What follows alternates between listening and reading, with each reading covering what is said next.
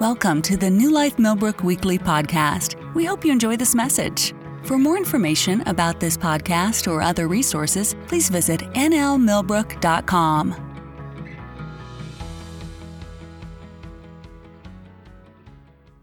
Pick back up in Acts chapter 11, and we will be finishing Acts 11 today and then everything falls apart in Acts chapter 12. So uh, we're going to end on a high note today before we, we get going. All right, Acts chapter 11. If you have your Bibles, go ahead and open up to that. We're going to start. We're going to go through verses 19 through 30 today, um, 19 through 30 in, in Acts chapter 11. Um, but we're going to go ahead and pray and then we will get started. Father God, we just thank you for this day. We thank you that as we dive into this, you open our eyes to see Give us understanding. Give us, Father God, the wisdom to, to make everything that's going on in, in this passage to be uh, applicable to our lives. Let us not just know a history lesson or just a tidbit of knowledge, but let us take something that you're going to download and awaken inside of us. In Jesus' mighty name, amen. All right, Acts chapter 11. Can, can, we need to back up for just a quick second. Uh, just like you would do a TV show that has happened previous, if you're on episode 7 or 8, they would tell you something that happened in 1 to remind you. Uh, we're in Acts chapter 11. Acts chapter 1 to Acts chapter 11 was not 11 days. Okay, we're talking roughly about 17 years. In fact, it was roughly 15 years, I think, from Acts chapter 9 to Acts chapter 11. It's a huge gap. Lots of things. I think sometimes when we read the book of Acts, we go, wow, we are just inadequate because they did all of this in a month. And that's just not the case, okay? You got to realize that in these two chapters, we're talking about a decade and a half between Acts chapter 9 to Acts chapter 11, which tells me this there was a huge gap of time between when Peter had his vision and when they they actually implement it. Isn't that funny how often God gives us a word and we don't act on it right away? Am I the only person that does that? God gives us a word and you're like, yes, that's a great.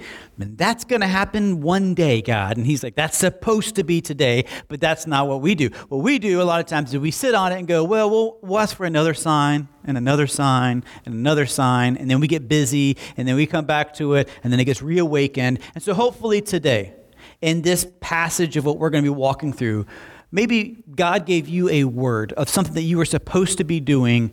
And one of the biggest things that we are all supposed to be doing, all of us, is going into all of the world and preaching the gospel. Every single one of us have a call and a mandate. We call it the Great Commission. You are called, you are not just suggested, you are commanded to speak the word of God to everybody. Everybody. Now, some of you guys may never go to Haiti. You may never go to Zimbabwe. You may never find yourself in Russia. You may never find yourself in France, but you will find yourself in Millbrook, and you will find yourself in Prattville, and you will find yourself in Montgomery. You'll find yourself wherever you are, and the field is ripe for harvest. Don't delay. Don't delay today. In verse 19, it says this Now, those who were scattered after the persecution that arose over Stephen, that was a long time ago. Stephen was stoned to death. He was martyred in front of them all. And we're talking about a huge gap of time here that they traveled as far as Phoenicia to Cyprus to Antioch, preaching the word to no one but the Jews only. So at this moment, only one group of people had the privilege of hearing the news about Jesus. Everybody else was left on the outside looking in. They could hear of this Savior. They could hear about the one. They could hear about the way. They could hear about the Messiah that the Jews have been talking about for millennia. And guess what? You're not invited. You can't do it. The thing we've been talking about our whole lives, the things that our grandfathers and our great grandfathers and our great great grandfathers have been talking about, it's here, but you're not invited. Sorry, it's just to this group of people. Jesus is for a very specific group of people. Our Jesus is for people who wear suits and ties. Our Jesus is for people who are middle or upper class. Our Jesus is for those who don't do drugs. Our Jesus is for those who don't do alcohol. Our Jesus is for those who don't smell. Our Jesus is for those who drive specific cars, who, who listen to specific music, who have specific haircuts, who have specific jobs, who don't have specific pasts. That's our Jesus. Come get him. If you meet this criteria, you too can have Jesus. That was the Jewish faith at this time. This was the church at this time. If you were a Jew, if you went through the circumcision of the law, if you lived by the law and did everything that it told you to do, then and only then were you able to receive Jesus. And it's funny because today we do the same thing. We do the exact same thing. We will say Jesus is for everybody, but that person's the exception. Jesus loves all people, but not that person that person is disqualified.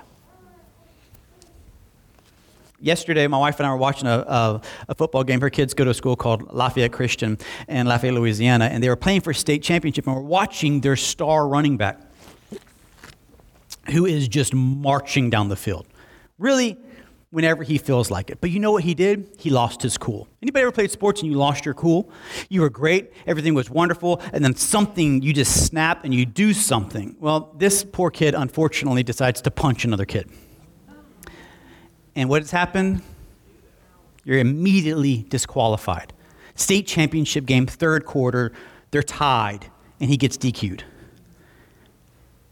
He's walking off the field realizing what he just did. Can I tell you? I'm watching this guy, you know, and you could tell he's heartbroken. He, he feels shame. He feels like he let his team down. He did all the things wrong, and, and now he has to leave and watch the rest of his family, the rest of his friends that he's worked hard for, keep fighting as he sits in the locker room and waits. Can I say, we do the same thing to people. The exact same thing to people. You can serve God. Come to our church. Be a part of our lives. Be part of our, our organization. And then all of a sudden, they snap and do something bad. Hands off. You are now disqualified. Maybe you can earn your way back in next season. Jump all through the hoops again. But this is the sad part of life is that the Jews were doing the exact same thing that we are doing now. And now we know better. That's the problem. We know better. We know better. We know that the heart of Jesus is not just for the one percenters. The heart of Jesus is not just for the elites. The heart for Jesus is not just for a specific ethnic group. Can I tell you, Jesus loves all people of all color, of all ages, of all, of, of, of all types of classes, and uh, all types of backgrounds. He loves all people. Yes, even that lady at the cubicle next to you. He loves her. Maybe he favors you more, but he does love her. we cannot. Okay. The Bible tells us that God sits on a judgment throne and he judges what is right and what is wrong. And a lot of times I go, hey, take five. I got you. You do a lot, God. I can handle this one. you're disqualified, and you're disqualified, and you're disqualified, and you'll make it through, but you're okay. Sometimes we'll watch you, and we're sitting there acting like we are the Holy Spirit. Can I say the Holy Spirit reigns in us, but we are not Him? Yes. He still has a very specific role, and that is not your job. Can I tell you this with all love and respect? Stay in your lane. Your lane is to proclaim the gospel, his lane is to draw people to the cross. Your lane is to love people and to tell them the truth of the good news of Jesus. His lane is to determine the hearts and intentions of men. That's his job.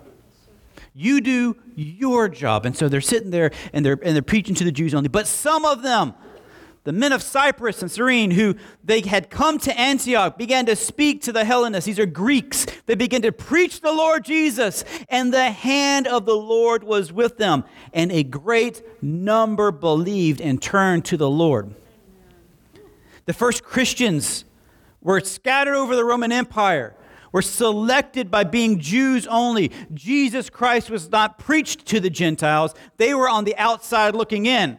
But there are these unnamed disciples that had this moment where I'm sure they heard what happened with Peter and they took what he did in Acts chapter 10 and realized that it was for today and, and not just for just for that one uh, Roman official, but for all Gentiles. And they began to, to preach and they began to minister and they began to do a mission to the Gentiles, to those who are not Jewish, that those be you and, and, and you, me. And there in Antioch, we have the very first example of Christians deliberately and it is on purpose preaching the gospel.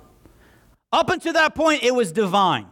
God gave Peter a vision, he gave Cornelius a vision, and it was a, a, divine interaction. This time, they're saying, What God has done, let us partake by choice.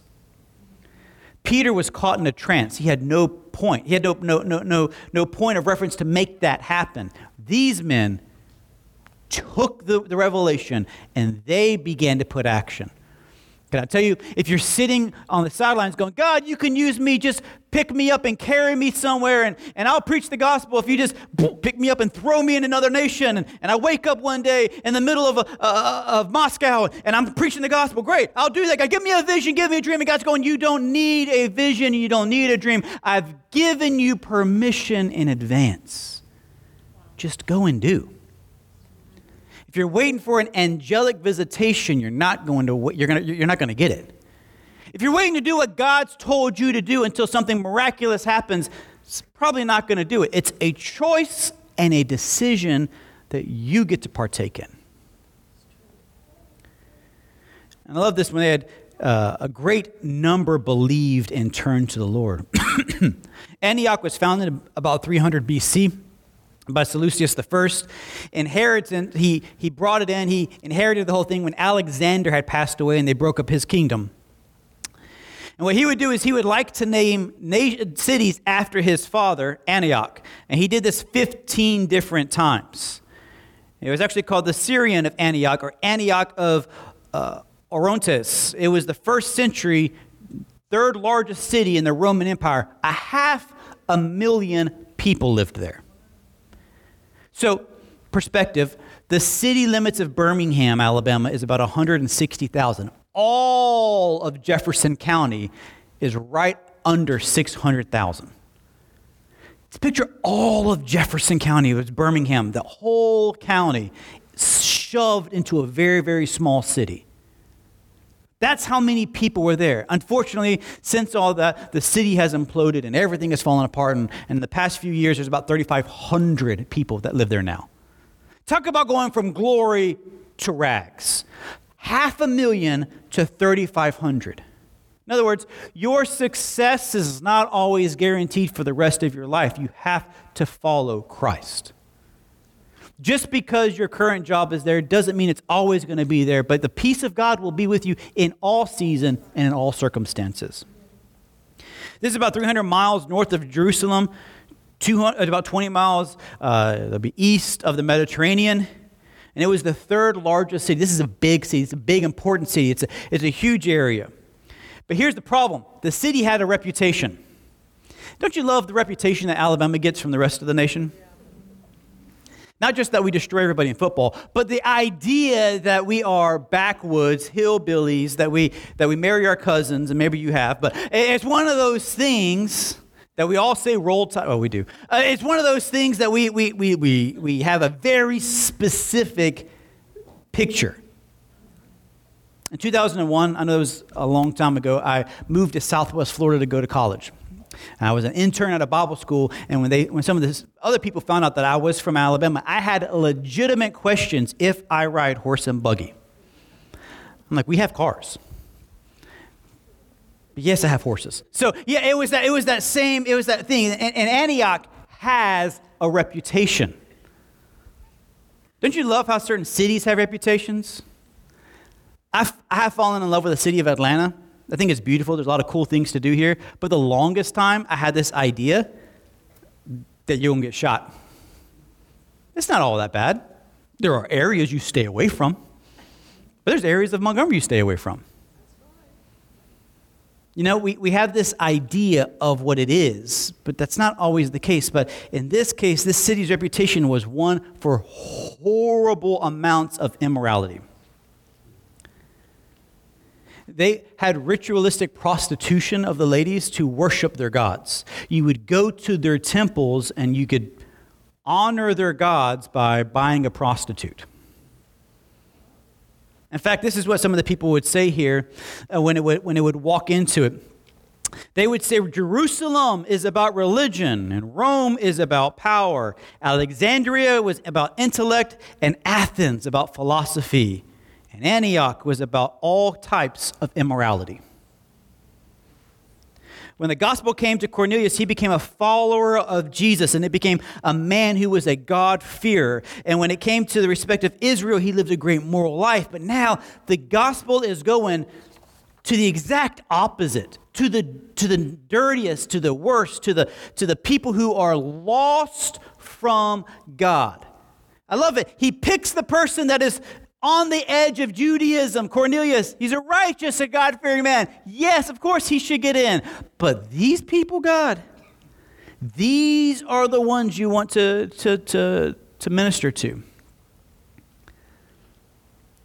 We, we, there was the, the worst part of, of the city. If you got, who's got cell, you got a cell phone? Can you pull, hold your cell phone out for just a second? Hold it up, hold it up, hold it up. Great, great, great. Keep it out with you. Antioch was a very, very dark place. Can you, can you guys help me out, please? It was a place that was full of darkness. It was a place that had no sense of God. It was completely lost.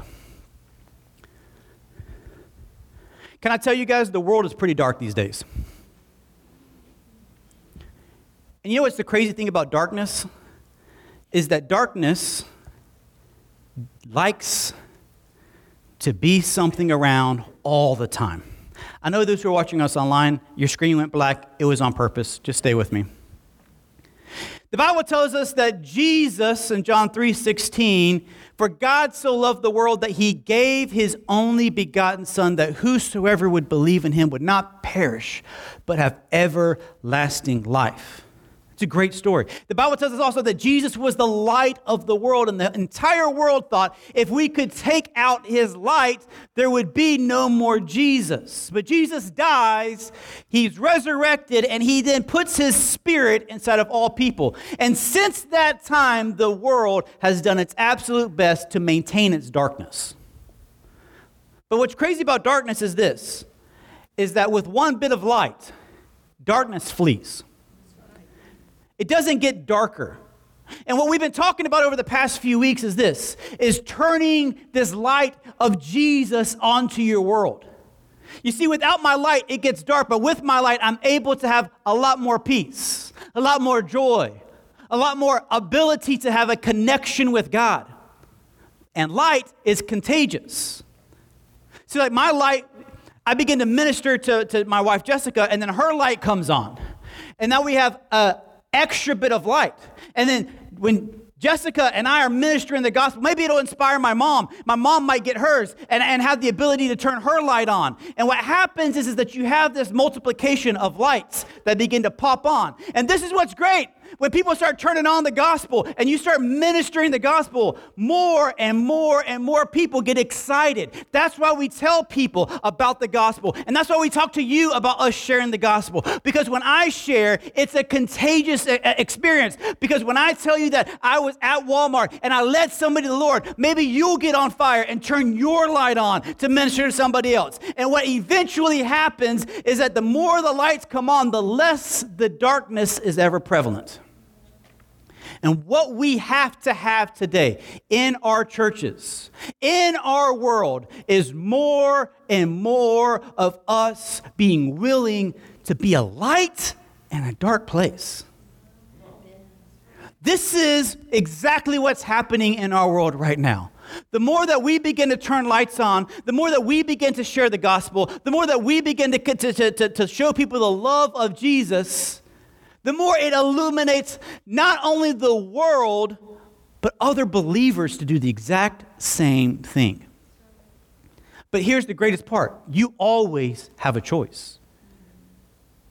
The Bible talks about us hiding our light, hiding it under a bushel, hiding it all so that the world doesn't see it, because that's exactly what we have been conditioned to do. I will be a light, but I'll hide it so only I can see the light. I'll be a light, but it's just for my family, so I'll, I'll, I'll, I'll control the brightness of my light. But God doesn't want you to control the brightness. He wants you to be the light, to be the one that illuminates. Just a minute ago, it was dark. And now, whether you were scared of the dark or not, you can see just fine. You could walk around. You could be able to do whatever. There's the door, there's the exits, there's the stage. We can see it all. Thank you guys. Help me out. But what ends up happening is this is that we have to have this moment of a willing disciple to turn our lights on.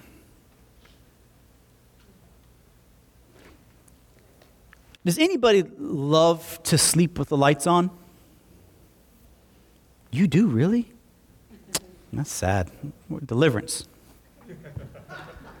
My wife um, can sleep at noon in a car. We will get in a car and she has like, does anybody else's spouse have like vehicular narcolepsy? Um, and we get into a car and she's just like, hey babe, how was your day? And she gone. It's just out. It's impressive. I like to sleep in, the, in, in darkness. Anybody else like you want it dark? Can I tell you what's crazy about that? Is the reason why the world likes it dark is because it's in the darkness that the Christians will be lulled to sleep. And if you're not going to keep your lights on, you're going to perpetually be lulled to sleep and be relaxed and just be okay. Let the just sleep. Let it all happen the way it's going. Que it'll be what it will be. You, you just, just, just go back to sleep. What we're trying to do here in Millbrook is to awaken you from the slumber that has been happening in our area for almost three decades to awaken this desire to be a light, to be the love, to be the example of Jesus on this earth. In verse 22, it tells us this Then the news of these things came to the church of Jerusalem, and they, they sent out Barab, uh, Barnabas, not Barabbas, Barnabas to go as far as Antioch. And when he had came, he had seen the grace of God. He was glad and encouraged them with all that purpose of heart that they should continue with the Lord, for he was a good man, full of the Holy Spirit and faith, and a great many people were added. They sent out um, Barnabas. Remember, uh, Barnabas was a servant of the church from the beginning. Barnabas is the same guy that stood up for the guy named Saul and told, Hey, I will take Saul in. He will be under me. I will be his mentor. We will do all these things. Then in, in Acts chapter uh, 9, they had to send Saul away to Tarsus. And he was there for 15 years, learning his craft. And it was in this time that they sent Barnabas in that 15 year period to go to Antioch to see what's going on. Is this a God thing? Is it just hype? Is it sustainable? What's going on? And Barnabas, you know how we do things in Jerusalem. Go check it out, see what's going on. And it says that when he had saw the grace of God, he was glad. Can I tell you what the grace of God is here? Is it's not just signs, wonders, and miracles. What this whole idea is this is that people are living in a community where they love each other, where they speak truth in love, and they're doing everything that they can to minister the gospel to those who are lost. There's a grace for this. Can I tell you, you have a grace to minister the gospel. There is a divine enablement that God has placed inside of you to draw people to Jesus. How do I know people? No, Pete, no one ever comes up to me and goes, Hey, I'm John. Can you lead me to Jesus? You know, that's true. But what they do a lot of times, Hey, how you doing? My day's garbage. Really? And you have a choice. that stinks. Well, have a good one. My day stinks. Why? What's going on? My kids are crazy. Yeah, mine too. Ha ha ha. And we move on. You know what I've realized over the past few months of doing this is how open and vulnerable people actually are today.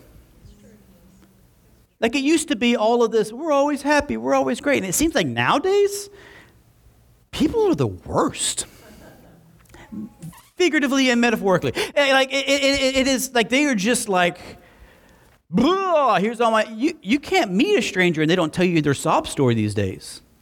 Can I tell you what that is? The fields are ripe for harvest. Because the answer is easy to be Jesus. Your kids are crazy. Oh, you know what? There's a guy who can guide us into the light.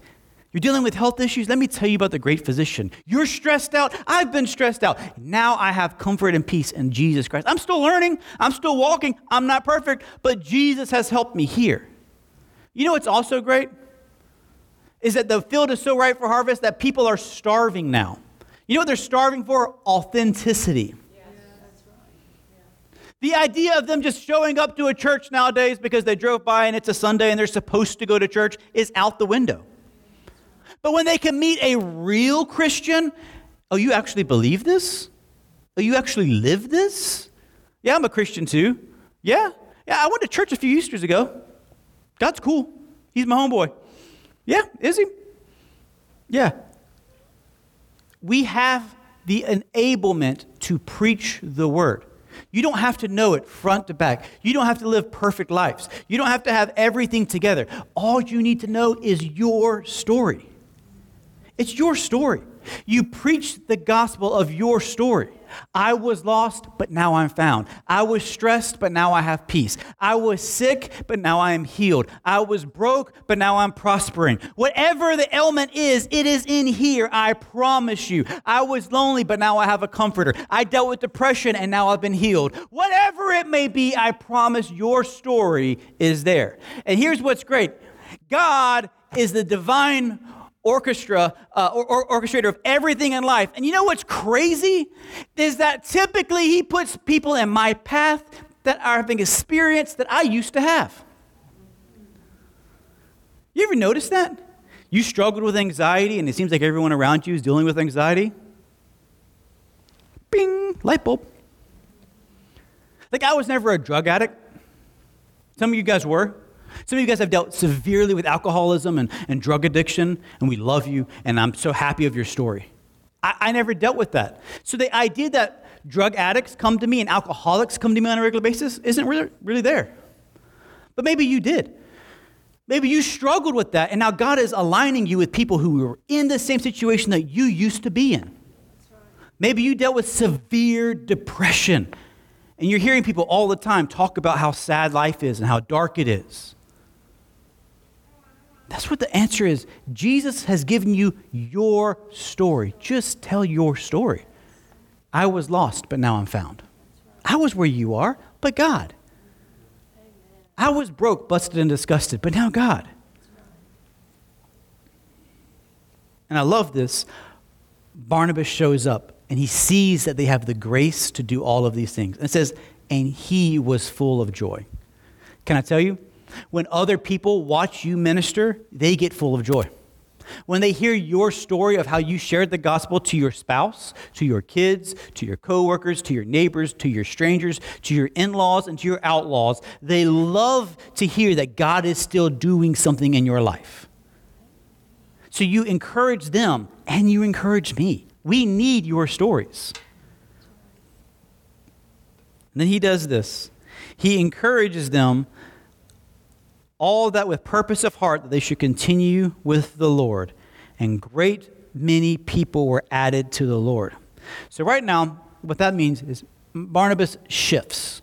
He shifts from being somebody who was just observing to now a leadership role. He was sent from Jerusalem, and now they're looking at him going, What do we do with all these people? Can you imagine one day like you, uh, uh, uh, you led somebody to the Lord and they brought their friends and you led them to the Lord. And that was really cool. And then all of a sudden, a hundred people show up to your house. You're going to be like, what do I do? How, how do I handle all of this? We're talking about thousands of people going from a couple of dozen to thousands of believers in a matter of months. And Barnabas shows up and they're going, This is great, but we have no organization at all. We don't know what we're doing with all these people. And so now Barnabas goes, Well, let me show you how to do this thing. And what he does is he opens up the same template that we still have today. And this is in Ephesians chapter 4. And it says this in verse 11 And he gave some to be apostles, prophets, evangelists, pastors, and teachers. Everybody has a role. And what he's saying is there are specific people that have an apostolic gift, that have a pastoral gift, that have a teaching gift, that they have, they have a prophetic gift. Some are evangelists, and some are teachers, and they have all of these. But why, why did you give us all these, God? Verse 12, it says it's for the edifying, uh, for, the, for the equipping of the saints, for the work of the ministry, for the edifying of the body of Christ. Why? Till we all come to the unity of the faith and the knowledge of the Son of God to a perfect man, to the measure of the stature of the fullness of Christ, that we should no longer be children tossed to and fro and carried about with every wind of doctrine by the trickery of men and the cunning craftiness of deceitful plotting, but speaking the truth in love, may grow up in all things into him who are the head of the Christ for whom the whole body, joined and knit together by whatever joint supplies, according to the effective work by which every part does its share. Here we go. Causing the growth of the body for the edifying of itself. This is what Barnabas begins to look at. He goes, You've got passion, you've got people, you've got intensity, but now let's put some organization around what we're doing. He begins to recognize that we have some gaps. He begins to look and go, okay, well, we've got this gift and we've got that gift, but we don't have this gift. We have this and we have that, but we don't have this. And, he begins to assemble together the proper ingredients to organize. See, people are so turned off about organized religion. But can I tell you, when have you ever seen a disorganized body? Like an arm over there, a leg over there, a foot over. No, we as a body are supposed to be joined together. The idea is that your gift spurs on my gift, and my gift spurs on your gift. And together we connect into something beautiful, and we go out into the world, and we don't get tossed. That's what happens. We get into the world and we're like, well, what about this? And what about that? I don't know. I don't have the answer. And then we get confused. And what he's doing is going, when we are together in unity as one body with all the gifts that are supplied, there's not going to be confusion. There's not going to be stress. We may have problems, but we can all figure it out together. Can I say, and with all of that love and connectivity comes growth, both internally and externally. Because when the world sees that we as believers are linking arms and doing something good in the world, it's enticing to be a part of something like that. It's the growth of the body. But he sees all of this and he goes, Something's missing. And it says in verse 25, then Barnabas departs for Tarsus to seek Saul. That word seek is to look for intently. I don't know where he's at specifically. He's in this area, but I have to find Saul. And when he had found him, he brought him to Antioch. So that it was there for a whole year that Paul, sorry, Barnabas and Saul assembled with the church and taught many people. And it was here that they became called Christians. This is where our word comes from. I'm a Christian, right here. It has a cool meaning. It is Christ followers. It, it has some cool connotations to it. But the idea here is in Acts chapter 1 that you have been called a disciple. In Acts chapter 9, they've been called saints. In Acts chapter 5, they were called believers. Again, in Acts chapter 6, they were called brothers. In Acts chapter 5, they were called witnesses. And now in Acts chapter 9, they were called the way. And here we are in Acts chapter 11. All of these titles have morphed into this you are a Christian. In the Latin, that, that I A N is a party of. I am in the party of Jesus. Now, you've got to realize this is that Antioch is notorious for mocking people. Sure, the field is hard, the, the, ripe was, the, the field was ripe for harvest, but they also would make fun of people. You are a Christian was a, a, a making fun of somebody. You're one of those people. And, and it's funny because their assault and their meanness has become an identity for us today in a very positive way. I am a Christian. I am a Christ follower. As soldiers under particular generals of the Roman army, they would call themselves that leader So if you followed Caesar, you were a Caesarean. If you would follow uh, Paul, you were a Paulinian. You, you'd have these ideas of that is my identification because I follow this person. And now that they are called Christians, it is an identification marker to go, they are a follower of the one Christ. They follow him. It's not just a way. What's the way? They follow Christ. I'm not just a believer. There's plenty of believers. I follow Christ. Uh, they're not just a witness. A witness of what? A murder? No, they follow Christ. This is where all of our identity has now honed into this one tightness. There is a man, Jesus the Christ, the anointed one. I follow him. It takes away all the other options. That I'm a witness of what? That I'm a believer of what? That I'm a follower of what? That I am a brother of what? No, I am a person following Jesus. I don't follow an idea. I don't follow a church. I don't follow a specific minister.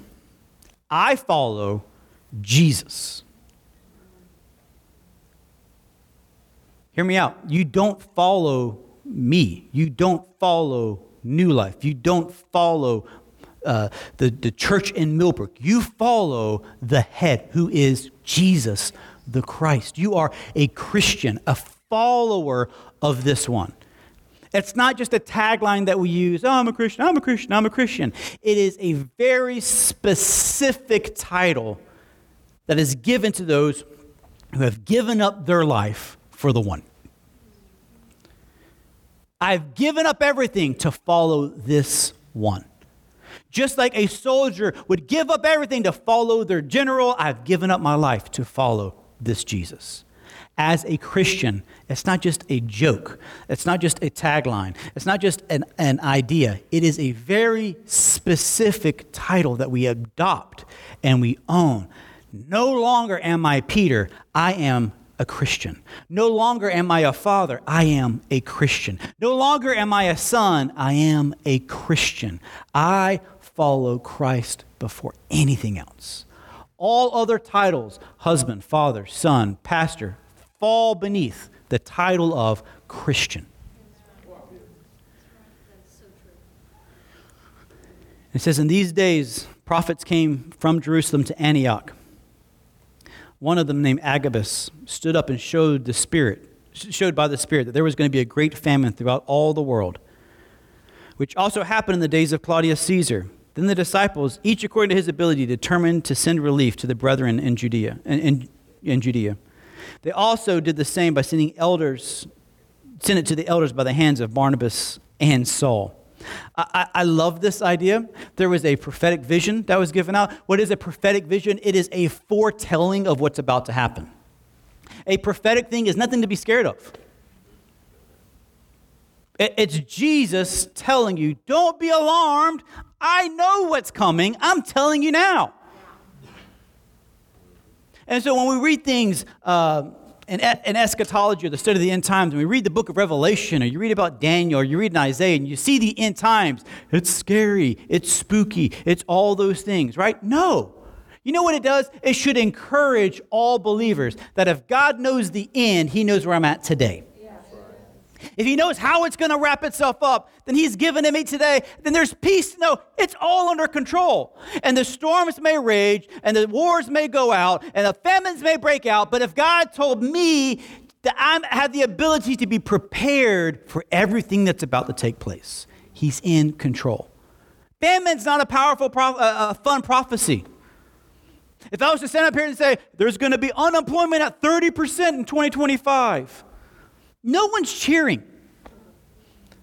But if I said everybody's getting a raise in 2025, everybody's cheering.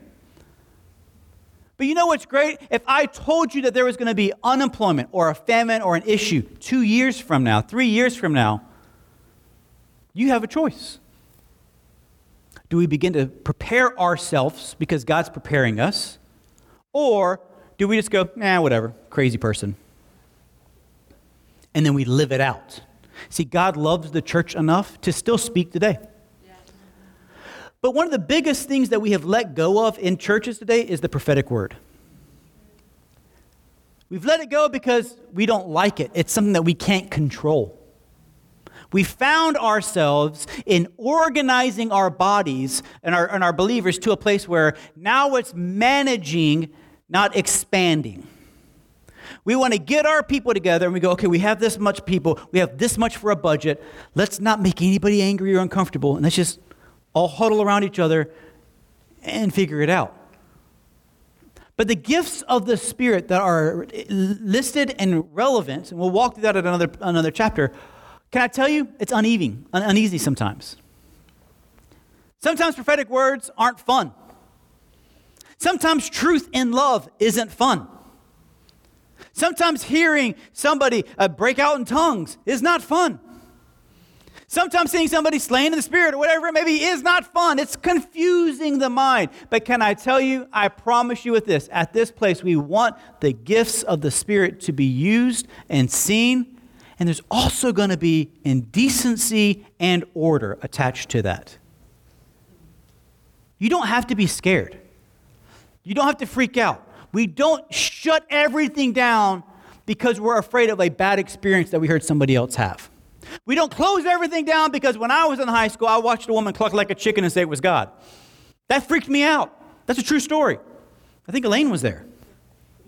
Jessica was there. It was creepy. I'm like, why is she clucking like a chicken? I mean, just, I mean, all of it right there. And I'm like, no, I'm out. But can I tell you what happens today? Is that we are now living in a church that we can control. We don't have a church anymore that's being led by the Spirit, it's being led by a man in a suit. We, we don't have this idea of seeking the unthinkable and the untang- uh, intangible things that God can do we want to know what our songs are uh, uh, six months in advance and all of our points six months in advance. And, and can we craft this phrase in the right way to make sure that everybody's happy? And, and can I tell you, there's some beautiful things in crafting your sermons. There's a beautiful thing in, in making sure that it's applicable to all people that you can reach. But at the same time, we can't plan out the Holy Spirit. We can't live a life that's so structured that we don't have room for the Holy Spirit in any way, shape, or form. But can I tell you where the Holy Spirit should be the most dominant? The absolute dominant? Not on Sunday mornings. In your homes. In your small groups. When you, as a believer on a Thursday, are gathering together and worshiping and you're connecting with God, and that's when the Holy Spirit, you want to look at when the Holy Spirit fell. Almost every single time it was in somebody's home. It wasn't in the mass gatherings, which it can happen, and we welcome it. But before it ever happens on a Sunday and people are just like a boom and a bomb explodes, it should be happening at homes. It should be happening with my families. It should be happening with my friends. What was that? I don't know, but it was cool. Let's bring it to church. See, that's the thing. Church has become a bunch of takers and not bringers. We're not talking about money. Don't, don't clinch up. Not talking about money. I'd much rather you bring the Spirit of God with you when you came in and dropped the bomb than a disgruntled $10 bill. Where the Spirit of the Lord is, He'll bring it in. But can I tell you, we have a part to play. Just like everybody who brought their phones in and turned their lights on, you had a choice. I didn't tell you to do that. I told two people to do it. But you have a choice to play in this matter. Are you going to be somebody who is seeking the move of God off campus, or are you expecting the front row to carry everything? We have to be bringers of his presence, bringers of the gifts. You are a gift. Bring it in, and let's see what God's going to do.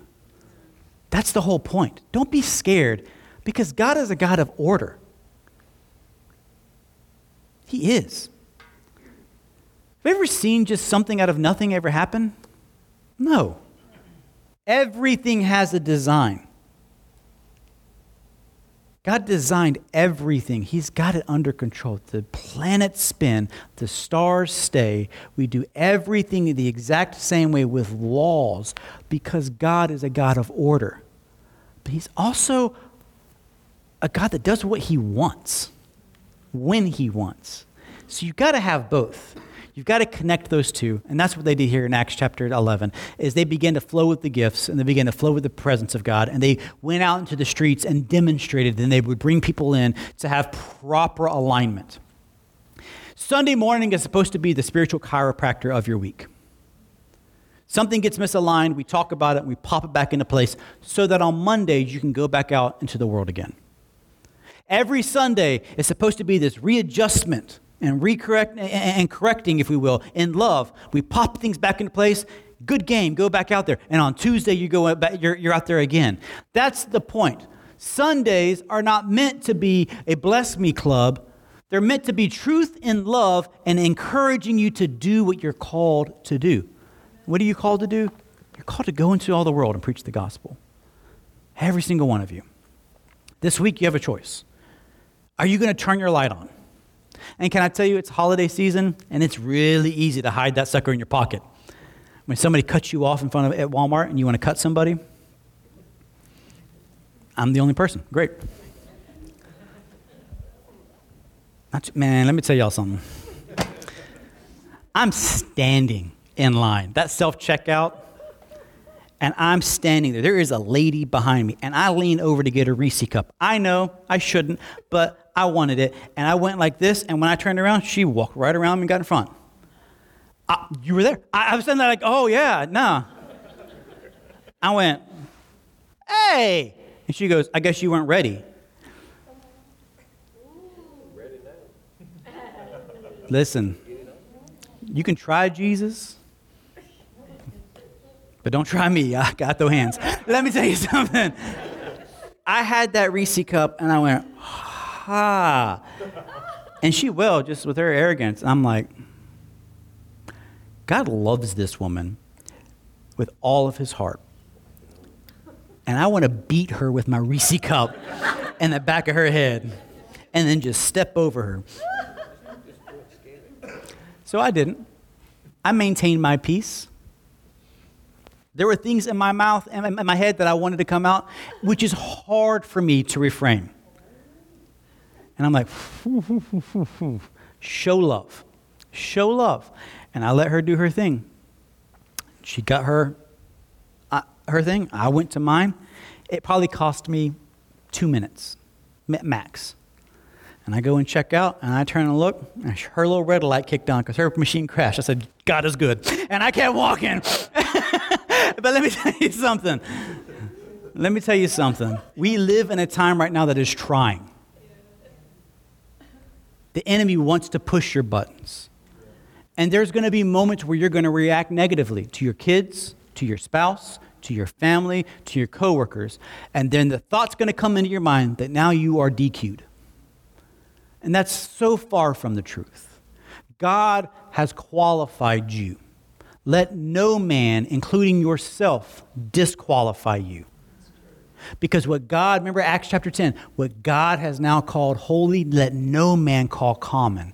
And according to 1 Peter, you are a royal priesthood, a holy nation. You are set apart for this season. So go into the world this week, show them the love, minister the gospel with your story, and turn your light on in a very dark area. Amen? God, we thank you for this day. We thank you for this moment. We ask that you continue to illuminate our eyes. Give us courage, give us boldness to do the unthinkable, which is be the church. In Jesus' name, amen. Thank you for listening to our podcast. Have a great week.